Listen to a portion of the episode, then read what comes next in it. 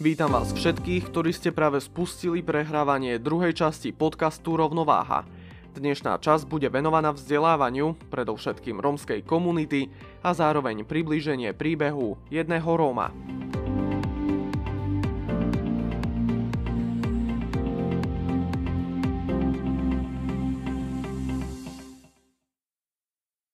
Úspešne ukončil štúdium na Prešovskej univerzite, pochádza z mesta Stropkov, z romskej rodiny.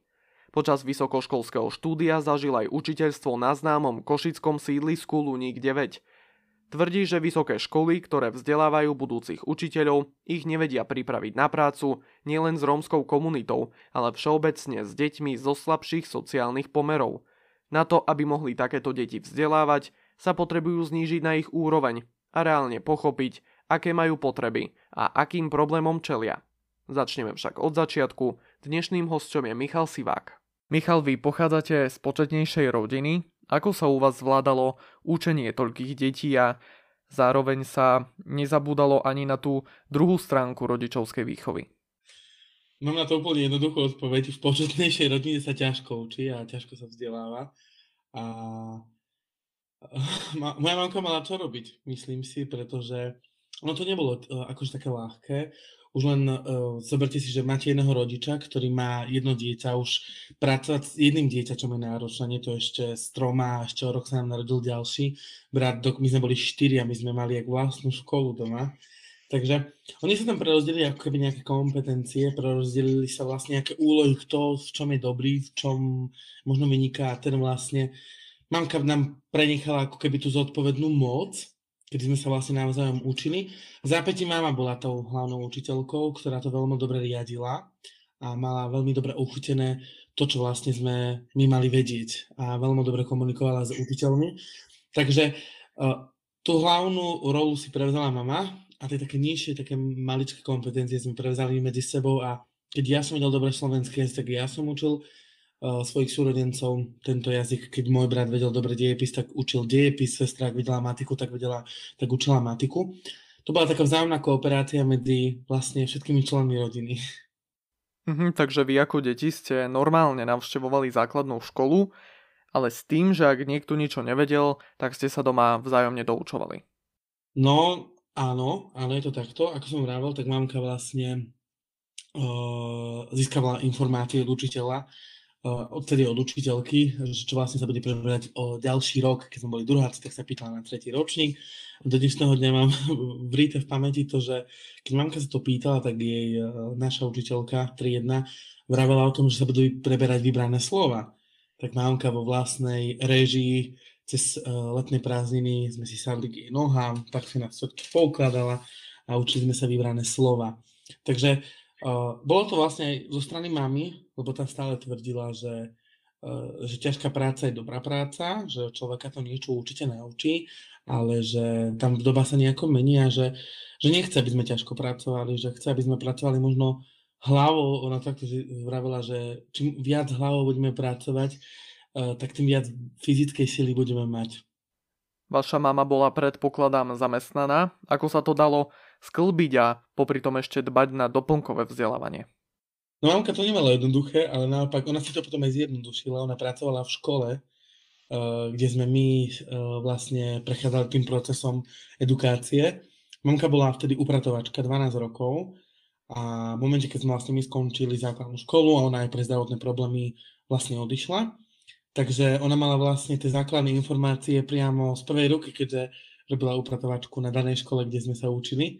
Ale ja sa priznám, že v treťom ročníku som odišiel zo štátnej uh, školy na cirkevnú školu, ale aj tak sme boli v jednej budove, pretože súrodenci, vlastne tá celá budova, prvá základná škola v Stropkove je koncipovaná takto, že sú tam vlastne dve školy.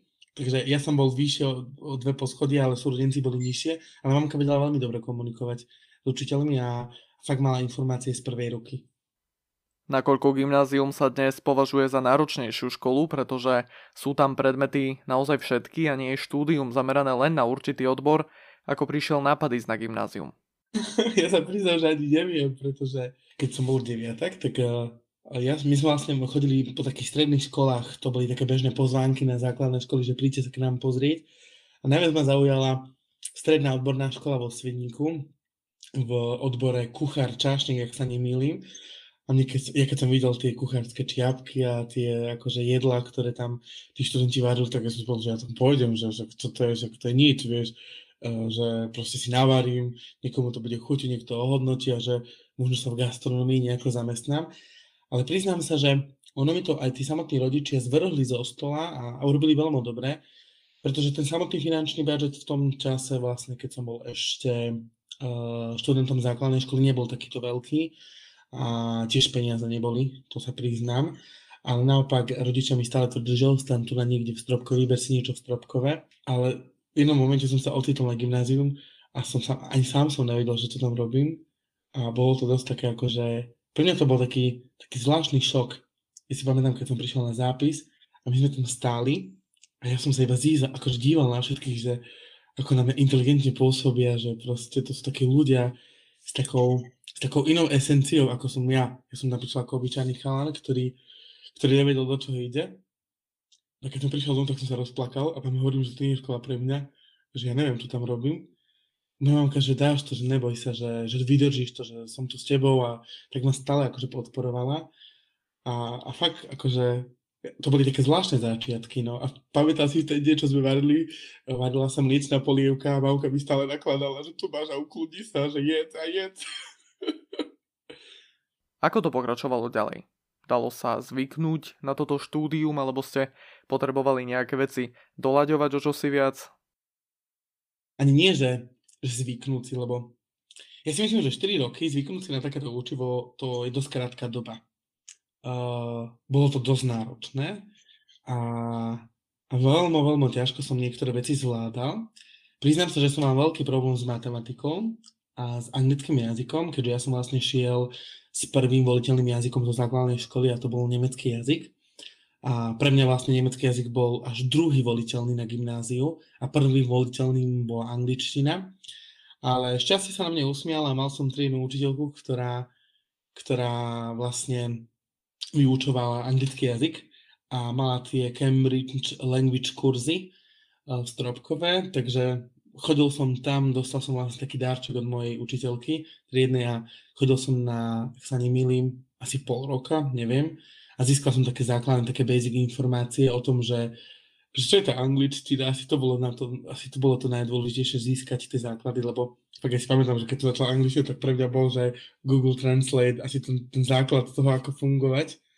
Lebo keď si pamätám, že prvú tému, že mali sme že majú holiday a povedať o tom, že kde som bol, čo som robil, ako som mal, aké som mal prázdniny, že teraz to, čo mám povedať, alebo že o čom to je. Tak Google Translate bol pre mňa to také smerodajné pravítko. Ale naopak časom sa to nabaloval a už som bol taký samostatnejší v, to, v tom jazyku. A vlastne on ma tak svojím spôsobom aj cíbril a pripravil na to, že, že angličtina nie je náročný jazyk, len treba si, to, treba si sadnúť, aby sedieť dieru na tej stoličke doma. A prišlo to na zač- začiatky boli fakt, že ťažké, lebo učil som sa to na spameň, ale časom už človek pochopil a zistil, aké sú súvislosti za podpory dobrého učiteľa a bol som vtedy veľmi šťastný. A, a potom tá matika, ja som získal veľmi dobrú učiteľku na matematike, bola to pani uh, profesorka Tatiana Kočišová, ktorá, ktorá, ona keď vošla do triedy, tak každý sa jej bál. A ja som sa jej veľmi bál, mi sa triasli ruky a všetko, mi sa triasol hlas. V zápäti Hoď aj napriek tomu, že sme mali kamarátsky vzťah, stále som mal rešpekt pre touto ženou, pretože ona ma neskutočne podporovala, ja som videl, že na to nemám, ale proste my sme chodili na také ráno doučovania, to boli také cvika z matiky, ráno o pol siedme, o siedme sme už boli v škole, o siedme začali cvika a stále vlastne, keď sme niečo preberali, tak keď som nevedel, tak som prišiel na cvika, tak sme sa vlastne vzájomne doučovali, čo bolo veľmi super. To ma tak vlastne svojím spôsobom vycibrilo aj v tej matike.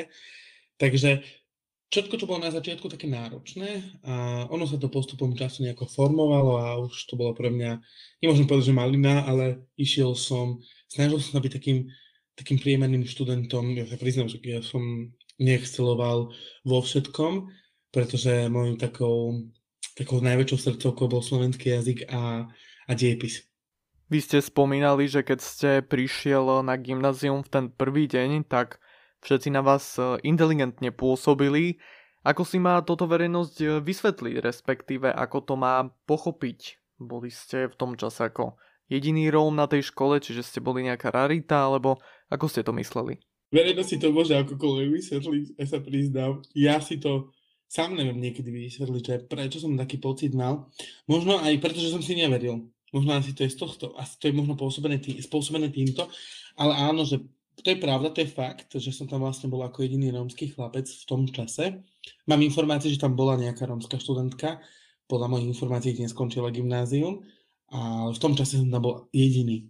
A priznám sa, že vôbec som sa necítil komfortne, pretože tí ľudia na mňa pôsobili ako nejaké kapacity a ja, že som tam prišiel proste s ničím, taký zvláštny pocit som mal. A napriek tomu, že som mal dobre napísaný monitor, tak ja som proste si neveril. Proste to bolo také zvláštne podceňovanie seba samého, bolo to v mojej hlave, ale ono to prešlo časom. Na Slovensku sú považovaní Rómovia ako keby za menej cenných alebo z inej koľaje. Čo je spúšťačom podľa vás toho, že takto sa na Slovensku ľudia z tejto komunity vnímajú? Čo je tým spúšťačom? Uh, nie je tajomstvom to, že Slováci a slovenský národ je predsudkový národ, ktorý odjak živa sebe tie predsudky má. Tým samotným spúšťačom tej našej spoločnosti je to, že my, nie, my nedokážeme byť inkluzívni, my nedokážeme prijať možno tie samotné odlišnosti spoločnosti, máme jednotvárne uh, také ako keby základné možno etablóny, ktoré nám naši starí rodičia dali. Nechcem to zvalovať možno na stranu tých starých rodičov, lebo to je, mám viaceré odvetví, nehovorím, že netýka sa to len rómskej národnosti menšiny, ale týka sa to aj iných možno iných menšín, iných skupín, uh, lebo aj my sme to súčasťou, sme proste ako keby v diskurze kritiky. Čo je taký možno najhlavnejším spúšťačom, že možno majorita nepozná tých samotných Rómov, nevedia možno, akým, akými problémami čelia pretože samotné problémy v tých rómskych osadách sú oveľa náročnejšie, ako, to, ako, to, ako si to možno reálne ľudia myslia, pretože fakt sa tam riešia existenčné problémy, ktoré, ktoré sú fakt, že niekedy katastrofálne a niekedy ide dokonca až o život. Ďalšia otázka je podobná. Či vnímate rasizmus a čím podľa vás je zapríčinené, že stále medzi ľuďmi pretrváva? No ja si myslím v dnešnej dobe, že rasizmus, to my máme taký zvláštny taký ako spôsob o tom, že že to je taký ako keby rasizmus moderného typu. Existujú ako keby viaceré výskumy o tom, že, uh, že slovenský národ je proste predsudkový a je proste rasistický. Základným napríklad problémom, veľmi sa mi páčilo, uh, ako sa na to, ako na to poukazovala verejná ochrankyňa práv, keď sa riešila napríklad razia v Moldave nad vodou. A v tom čase uh, viaceré ako keby veci analyzovali tí vyjadrenie tých samotných politikov keď sa v súvislosti s tými Rómami diskutovalo, najmä v tej policajnej razi v Moldave nad Bodvou, eh, a návrhu zákona o potlačaní tej kriminality v rómskych osadách eh, od vtedajšieho napríklad ministra Roberta Kaliňáka. A tej tvrdej razi, ktoré vlastne došlo proti Rómom v Moldave nad Bodvou v roku 2013, vyjadrili samotný napríklad politický Eh, predstavitelia, tí verejní funkcionári sa dosť hálnivo vyjadrili na našu adresu. A ako som rozprával, ono to možno aj vyvolalo v tej spoločnosti tie také burli, tú burlivú diskusiu a, a tí samotní napríklad Rómovia opisovali, ako to reálne bolo a, a nikto im neveril. A po desiatich rokoch, či po, ani po desiatich, po 7, 8 rokoch, proste reálne, ak dokiaľ to nešlo napríklad na ten európsky uh, súd, tak sa zistilo vlastne to, že vlastne tí Rómovia boli diskriminovaní, boli úplne zbytočne zbytí a tá razia tam proste prišla len z ničoho nič. A tie samotné predsudky, ktoré vlastne v tej spoločnosti sú, sú vyvolané aj samotnými tými verejnými funkcionármi, uh, politikmi, ktorí sa niekedy nešťastne o nás vyjadrujú a a, a veľmi dobre vedia vplývať na tých ľudí a reálne tí ľudia, samotný Fico, keď povedal napríklad, že že sa cíti, ak sa nemýlim, že, ako roz, že sa cíti ako rozbitá hračka, ako cigánska rozbička, rozbitá hračka. No už tu je zásadný problém v tom vyjadrovaní, kedy vlastne použil pojem cigán, uh, ten hanlivý spôsob uh, pomenovania tej menšiny, aj keď my sme Rómovia, uh, máme také ako keby svoje pomenovanie a to sa vlastne uh, stretli viacerí Rómovia v londýnskom Orpingtone, kde sa jasne zhodli na tom, že proste sa nebudeme, vo, nebudeme volať cigáni, ale že budeme tí Rómovia. Ale ako rozprávam, že je to ako keby nejaká škála viacerých problémov, ktorá, v tej, ktorá vlastne v tej spoločnosti je, že ten predsudok je vyvolaný, uh, ja si myslím, že je vyvolaný takými akoby vplyvnými ľuďmi, samotní samotní politicky títo ústavní činiteľia sa takto neskutočne a dosť veľmi ťažko vyjadrovali a to samotné vyhodnocovanie tých situácií, ako tá razia v Moldavi nad vodou bola dosť nešťastná a myslím si, že vtedy veľmi dobre zapôsobila a veľmi dobrou, vlastne veľmi dobrým spôsobom zareagovala verejná ochrankyňa práv, kedy vlastne na to poukazovala a vravela vlastne o tom, že tá razia to bolo niečo neskutočné, ako sa tam proste tí Rómovia byli. A myslím si, že to nie je len spojené s nami, že proste je to škála viacerých problémov aj v rámci, možno v rámci iných komunít, ale sme v tom diskurze kritiky a, a môžeme povedať, že je to tu a že proste žijeme v tomto takom zvláštnom spôsobe života, kedy je predsudok vnímaný ako v dnešnej dobe ako, ako keby súčasť nášho života a podľa mňa asi niektorí ľudia myslia, že je v poriadku mať ten predsudok. Teraz poďme od predsudkov k vašej jednej z osobných skúseností. Vy ste zažili prácu na Luníku 9, teda prácu v tom zmysle, že ste tam učili. Čo vám táto skúsenosť priniesla a aká tam bola spolupráca? Ťažká spolupráca tam bola. Ja som učil v materskej škole a potom som učil aj dospelých. Učil som e, slovenský jazyk a matematiku. V materskej škole to bolo také, akože myslím si, že, že dobre, že tam možno ani tie problémy neboli, ako to bolo vlastne s tými staršími, pretože tí starší majú úplne iné problémy a iné potreby, ako tie deti, tie, u tých detí tu sme riešili tie základné problémy, aj keď sme sa zatávali s takými rôznymi, že deti nám chodili špinavé, ale však to bolo jasná vec, keďže tam voda, e, dostupnosť tej vody nie je možno na takej úrovni ako v iných lokalitách. A tam to je vlastne e, v tom čase, keď tam bol, tak vlastne majú tam svoje také ako keby hadice a vtedy určitý čas si chodili, ale nie všetci, e, samozrejme nie všetci, sú tam miesta na tom Luniku 9, kde tá voda je normálne bežne dostupná, lebo si ju platia, ale nikdy na to peniaze nemajú a si vedia len odčerpať. Takže vlastne my sme riešili také existenčné problémy v zmysle toho, že keď nám dieťa prišlo špinavé, tak za asistentkou sme sa snažili to dieťa nejako umyť.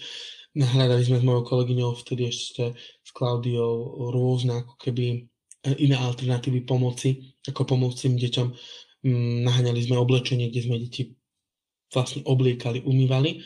Naopak, to boli podľa mňa tak akoby bežná súčasť učiteľa, lebo ja to vnímam ako poslanie a ja som to bral ako akoby psú povinnosť, že to musím urobiť, že tomu dieťaťu musím nejako pomôcť. Ráno som sa snažil komunikovať s tými rodičmi a hovoril som, čo je dôležité, čo majú robiť a hlavne na čo si majú dávať pozor, lebo ide o zdravie tých detí a hlavne o zdravie tej celej rodiny. A snažili sme sa vlastne mojou kolegyňou vzdelávať tých samotných rodičov. Naopak, problémy uh, nastali, keď som učil tých starších, kedy vlastne úplne inak vnímali život, úplne inak komunikovali. My sme mali zásadné problémy v tom, že sme nedokázali komunikovať, ho sme komunikovali v rómskom jazyku, keďže som mal ja ako cudzí element, ktorý tam prišiel, v momente začali ich učiť, tak pre nich to bolo také zvláštne, asi nemali možno takú skúsenosť. Naopak ten vzťah sme si pomaly formovali, budovali a ono vlastne to prišlo aj samo, že že začali sme si rozumieť, začali sme sa chápať, úplne nie takým direktným spôsobom, úplne, že vôbec nie. Práve naopak, zistil som, aké tie deti potreby potrebujú, aké majú tie potreby a hlavne aké odlišnosti tam sú. Učil som znova dvojazyčne hľadali sme spôsoby, akým spôsobom učiť. Ja som bol zastanca toho, že nebudem učiť uh, stále proste v tej jednej triede v tom komunitnom centre, keď som mal tie ešte dospelákov, vychádzali sme von do mesta, však proste ten samotný Luník 9 je priestranstvo, kde je proste úplne, že všetko je tam lekár, je tam pošta, je tam mestská policia, štátna policia, je tam obchod, proste je tam škola hneď na tom sídlisku, to je proste ako jedno mesto. Tak som si vravil, že nie, že tých ľudí proste, tým mojich dospelákov vymaním z toho prostredia preč. A chodili sme vonku sa vzdelávať, chodili sme večer do rozhlasu slovenskej televízie, kde sme chodili na verejné tieto nahrávky na rómske, nerómske, chodili sme si počúvať hudbu, chodili sme do divadla, chodili sme kdekoľvek, kde sa len dalo, aké boli možnosti. Zápäti deti boli odmeňované akým spôsobom, tak vlastne takým tým najväčším, najväčšou odmenou vlastne bolo to stretnutie s pánom prezidentom Andrejom Kiskom, ešte vtedy bývalým, a na Deň vlastne si nás pozval a prišli sme tam. Samozrejme, že všetci nemohli ísť, bolo to za odmenu. Z 15 žiakov tam vlastne šli 7 alebo 8, si dobre nepamätám. A znova muselo sa pracovať. Dobre, museli byť nejaké výsledky a ja som musel reálne vidieť a vyhodnotiť, čo, čo si to vlastne zaslúži. Mali sme krásne skúsenosti a mne to dalo veľmi veľa do života. Videl som možno život z inej perspektívy, z tej také vtáčej perspektívy, kedy som si uvedomil, kde, kde tie reálne problémy sú a aká je vlastne tá šírka tej chudoby, lebo, lebo fakt je, tí ľudia čo tam reálne prežívali, ja som, ja som niekedy aj nechápal, že ako tak môže byť tam.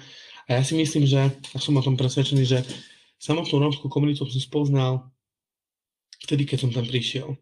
Určite som ju vtedy nepoznal, tak ako som si myslel, ale teraz viem povedať, že najviac som spoznal Rómov, keď som prišiel na ten Lunik 9, kde som videl tie zásadné problémy a hlavne tú chudobu, kedy sa vám niekedy až slzy tlačili do očí a, a pýtali ste sa sami seba, seba samého, že prečo to tak je, ako to tak proste ako to vidí ten človek, že proste to je des, ako to tak môže byť a hľadali ste riešenia a spôsoby, ako to vlastne vyriešiť. Takže to bola pre vás jedna z tých najväčších skúseností. Počas vysokého škol, vlastne počas eh, vzdelávania na vysokej škole v Prešove, to bola vtedy asi moja najväčšia skúsenosť. Na záver otázka, všeobecná, nielen v romskej oblasti. Myslíte si, že učitelia na Slovensku potrebujú viac kvalifikovanosti, ale v tom smere, že už ako keby sa z nich stavali stroje, ktoré prídu na hodinu odučiť nejaké učivo a nevedia reálne pochopiť eh, pocity žiakov a rozvíjať eh, lepšiu komunikáciu a vzťahy s deťmi, u ktorých dá sa povedať ani netušia, prečo ten žiak má taký prístup ku škole, aký má. Ja si myslím, že učiteľom chýba v dnešnej dobe, ako to nazvem správne, takéto pochopenie tej individuality žiaka, lebo každý je iný a sme rôznorodný ak dokážeme pochopiť individualitu žiaka, dokážeme všestranným spôsobom rozvíjať to, čo dieťa, na čo, má to, na, na čo to dieťa má potenciál, a potenciál, tak uh, vtedy môžem povedať, že som bol úspešný, ak som dokázal vlastne podporiť uh, to ako keby vplyvnú zložku to, u toho samotného dieťa. Ja si myslím, že tá pandémia nám to ukázala momentálne, pretože tá s nami veľmi dobre vytriasla a hlavne nám ukázala, že kde robíme my učiteľi najväčšie chyby ak sa to týka rómskej menšiny, ktorou som súčasťou ja, stále tvrdím, že znížiť sa na tú úroveň toho žiaka a pochopiť vlastne to, tú situáciu a to samotné prostredie, z ktorého ten človek vychádza. Hľadať možnosti, ako podporovať, ako rozvíjať talent, ako, ako hľadať ten taký zmysel a hlavne dobre komunikovať s rodičmi, pretože ak e, vznikne dobrá komunikácia medzi rodičom a učiteľom, tak e, vznikne výborná kooperácia medzi rodičom a žiakom. V zápätí rodičov bude záležať na tom, že jeho dieťa musí byť dobré. A nie, že dobré, ale že to dieťa reálne sa môže učiť, môže namalovať informácie a informácie. Čo my potrebujeme? Potrebujeme vlastne byť ľudia, ktorí majú to aspoň maličké inkluzívne oči a, a pochopiť to dieťa možno z inej perspektívy, otáčať ten problém, otáčať proste akékoľvek keby tie vplyvy a, a byť taký bez predsudkov a, a hlavne byť triezvy. Pretože ja ako učiteľ som tu pre dieťa, pre žiaka, ktorého mám a mojou úlohou je vlastne naplniť uh, všetky potreby toho dieťaťa, ktorého mám. A mám ho rozvíjať po akékoľvek stránke. Takže môjim poslaním nie je lamentovať a kritizovať. Môjim poslaním je hľadať spôsoby, ako riešiť problémy a, môjim, a hlavne ako reálne dať tomu dieťaťu to, čo dostať má. ďalšej epizóde Rovnováhy si nadrobnejšie rozoberieme tému prostitúcie. Bývalý kriminalista, obyvatelia bytoviek, pod ktorými tieto ženy stávajú, ale aj samotná prostitútka. Priblížia dôvody, klientov, ale aj zárobky. Do počutia.